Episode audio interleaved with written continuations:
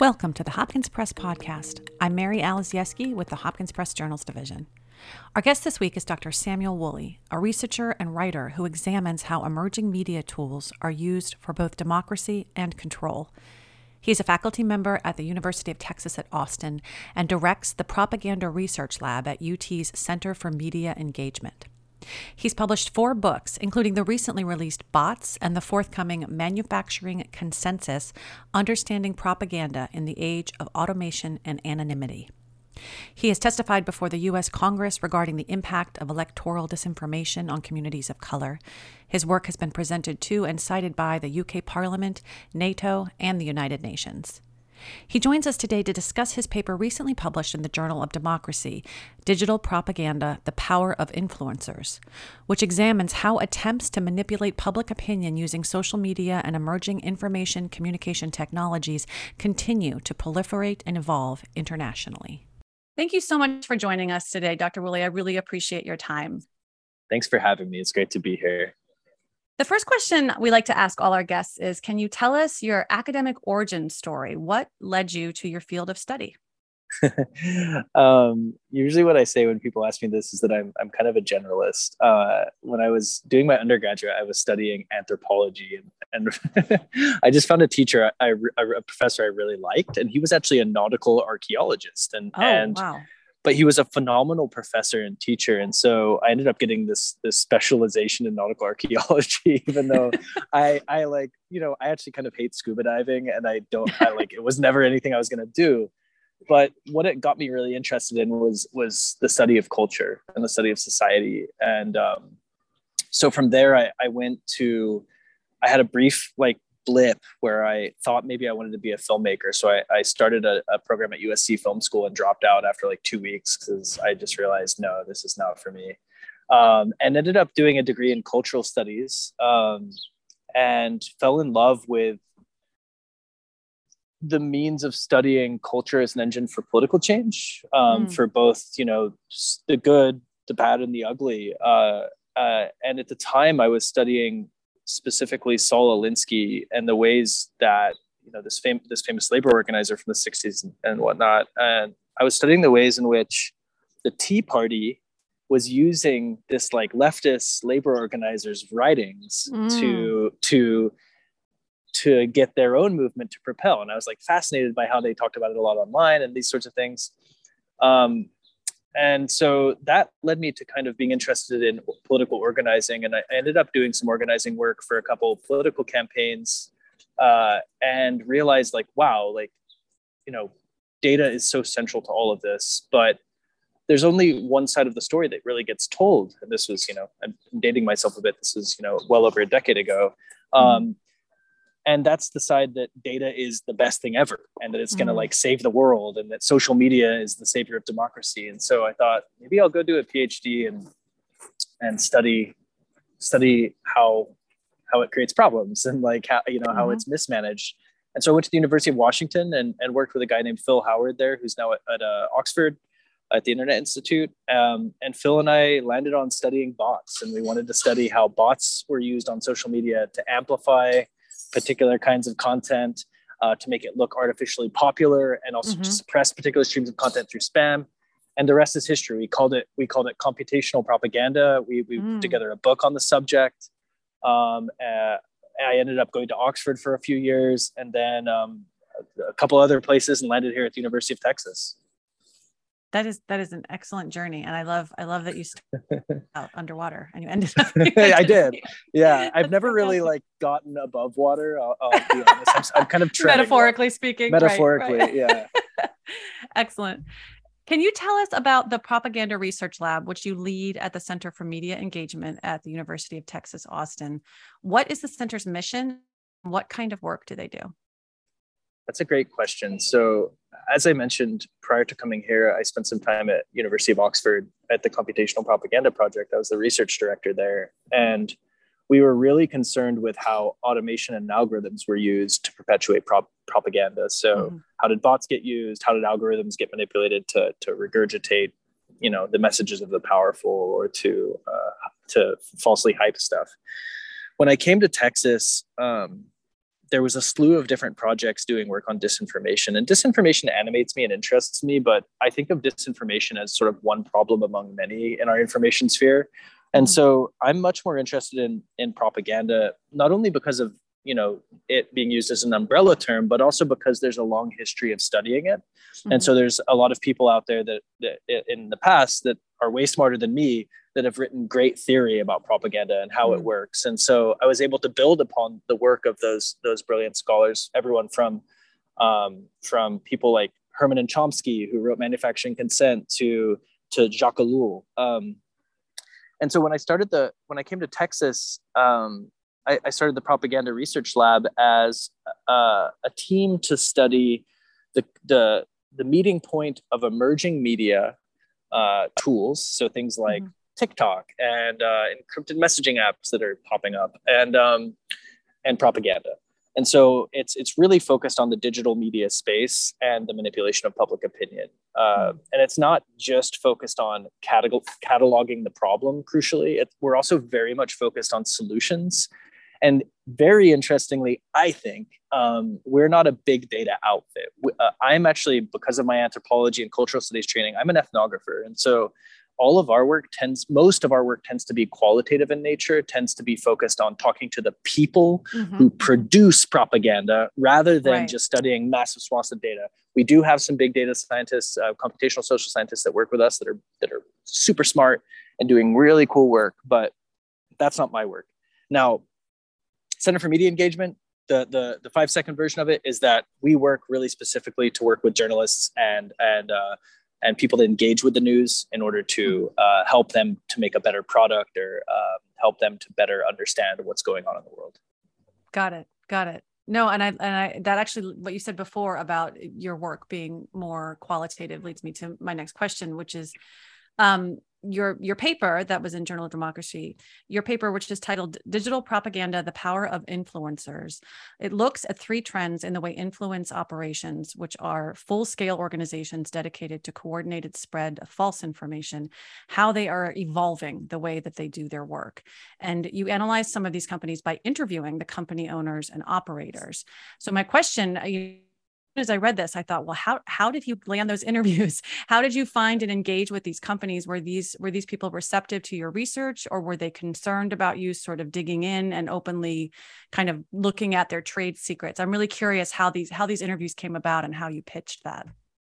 Well, that's that's a really really great question, and it is it has been the perennial struggle of doing ethnographic research studying the producers of propaganda. Um, mm-hmm, when mm-hmm. I first started out doing this work, I basically knew no one in the space. And so I like did everything I could to get to know people. So I would go to, I would go to PR and advertising conferences. I would go to political digital marketing conferences and, and workshops. I would you know do do whatever i could to get in front of these people i also like subscribed to a bunch of magazines where i like was able to find out these weird trade magazines where i was able to find out who was doing what right um the reality is that like propaganda is a business. It remains a business. It always has been one. And it's it's a business that is that is not just political. It's it's firmly planted within the commercial sphere as well. Um, mm-hmm, and mm-hmm. so the people that do this stuff work for companies as well as for politicians. There's there's little differentiation a lot of the time between the two. Right. um, they're very proud of their product. They mm-hmm. like to talk about the things that they make. They like to talk about uh, about the tactics that they come up with propaganda is just a word that gets used to describe any form of informational manipulation that appeals to something other than logic if you think about a really simple definition. And mm. so these folks aren't really shy of talking about what they do in terms of propaganda or in terms of persuasion or in terms of marketing or pr um, it's taken a while to get them to understand like why i do what i do and how i do what i do. Uh, but um, because when i interview these people i grant them anonymity it mm. makes them much more willing to talk. The other thing is like uh, there's an incredible amount of hubris in this space um, because it's like the confluence of the propaganda space with the tech space, and so a lot of these people feel like they're they use the word the terminology of like being a pioneer or an innovator or an entrepreneur, and so um, you know they kind of uh, you know they voice themselves on their own petard, so to speak. Like they're they're like willing to talk to me about it because yeah. they want they so want to brag. And it's led to some crazy interviews with people that work for politicians at the very highest levels in the United States, but also in, in other places as well. And and really, what I think about this is that it, that it really helps us to understand the intentions of the people who who are in power, uh, what they're trying to do with the technology. It doesn't necessarily tell us what the effects are, but it tells us a heck of a lot of other things. Mm. Mm, interesting, interesting, and I you painted a really good picture of of the of the why behind that. So thank you. I might be speaking just for myself, but looking at research like yours um, can can overwhelm a reader. Um, at least for me, leaving leaving you feel like nothing we read or see online can really be trusted. What positive changes happening right now do you see? Do you think that misinformation online and and this sort of the last you know ten years of things just getting you know what some people will call worse and worse do you think we'll reach kind of a rock bottom at some point and the tide is going to start to turn will there ever be a public demand for transparency from sources and platforms do you see that happening yes i do see a lot of positive momentum in combating um, purposefully spread falsehoods so disinformation and also combating more organized propaganda campaigns um, I think we've already kind of hit rock bottom when it comes mm. to like the the the disinformation misinformation crisis online. Uh, there's been a lot of mea culpa moments for many of the social media companies for the failures that they've they've made. Um, we have seen a lot of substantive changes in how social media companies operate. We've we've also seen the creation of of regulation. It's is it as much as I would like? No. I would like to see a lot a lot more change happening towards the platforms designing with democracy and human rights in mind.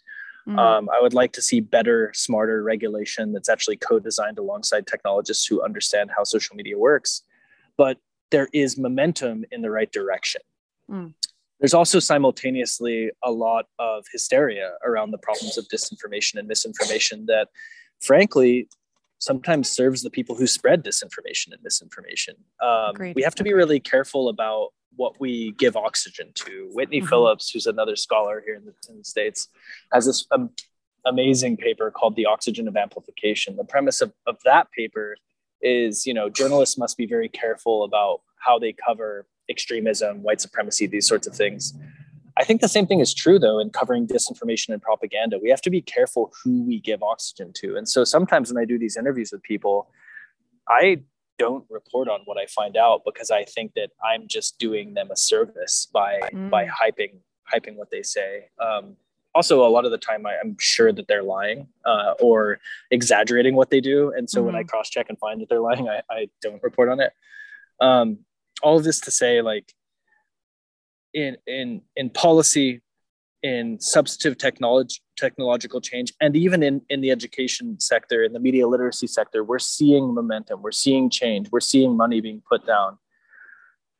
The crucial thing is that this is a, a long-term project. It's there's no one technological fix or law that is going to solve the problems that we have. It is going to take institutional change and it's going to take education mm. the biggest part of the problem that we have here in the united states for instance is that uh, our education system is pretty broken and that a mm-hmm. lot of people do not get taught critical thinking at a young age and so Thank they're you. particularly susceptible to the problem of propaganda and misinformation mm-hmm. americans hate being tricked they hate being manipulated but unfortunately we've set a lot of americans up to be manipulated and to be mm-hmm. tricked Mm, well said. And thank you for that. I agree. I agree. On that same token, in terms of education, what what advice do you give your students on being critical thinkers and informed users of social media when it comes to political propaganda and messaging? What do you tell what do you tell the young people? Yeah, I teach a class actually at University of Texas at Austin called um, social media propaganda and elections. And mm. uh, one of the things I tell them is if you're on social media, you need to know what the terms of service are. Like, I'm not saying you need to read like all the fine print,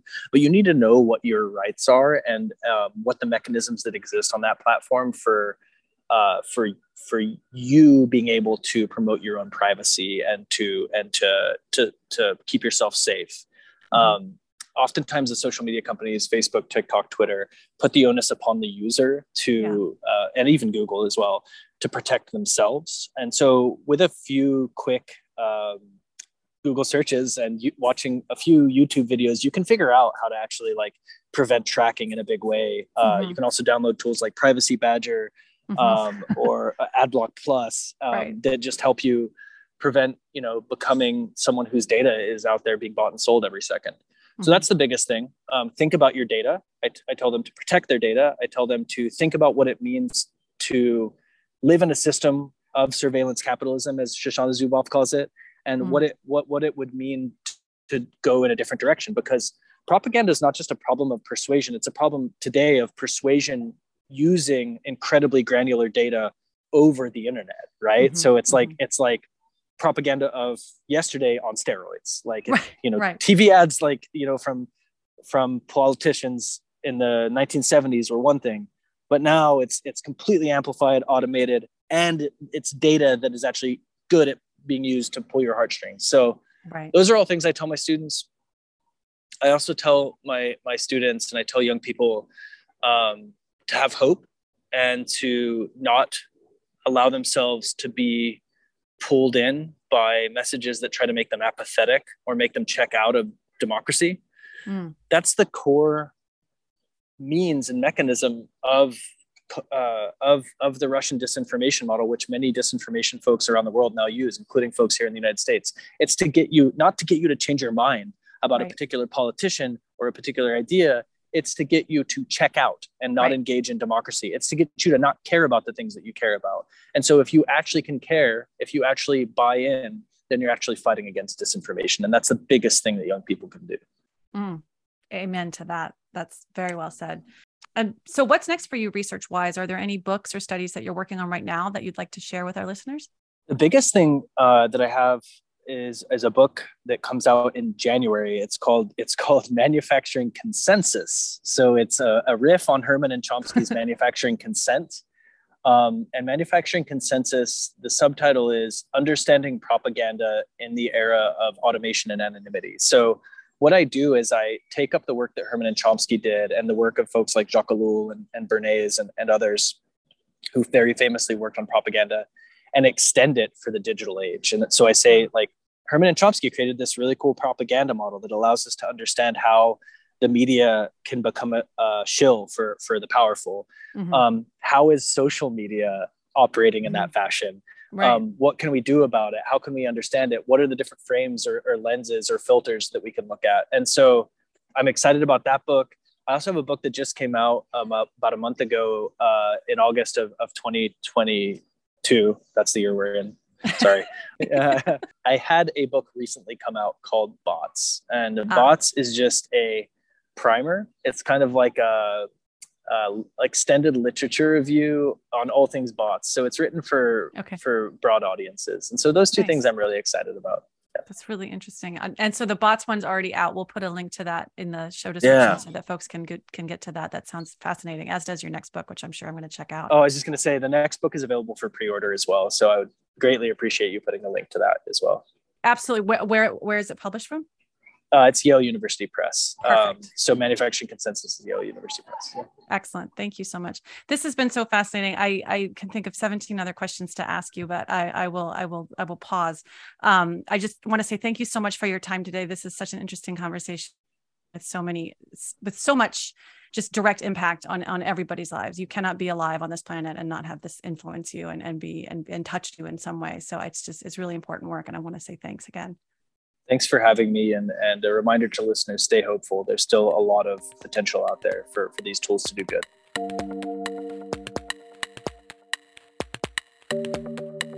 This podcast is a production of hopkins press.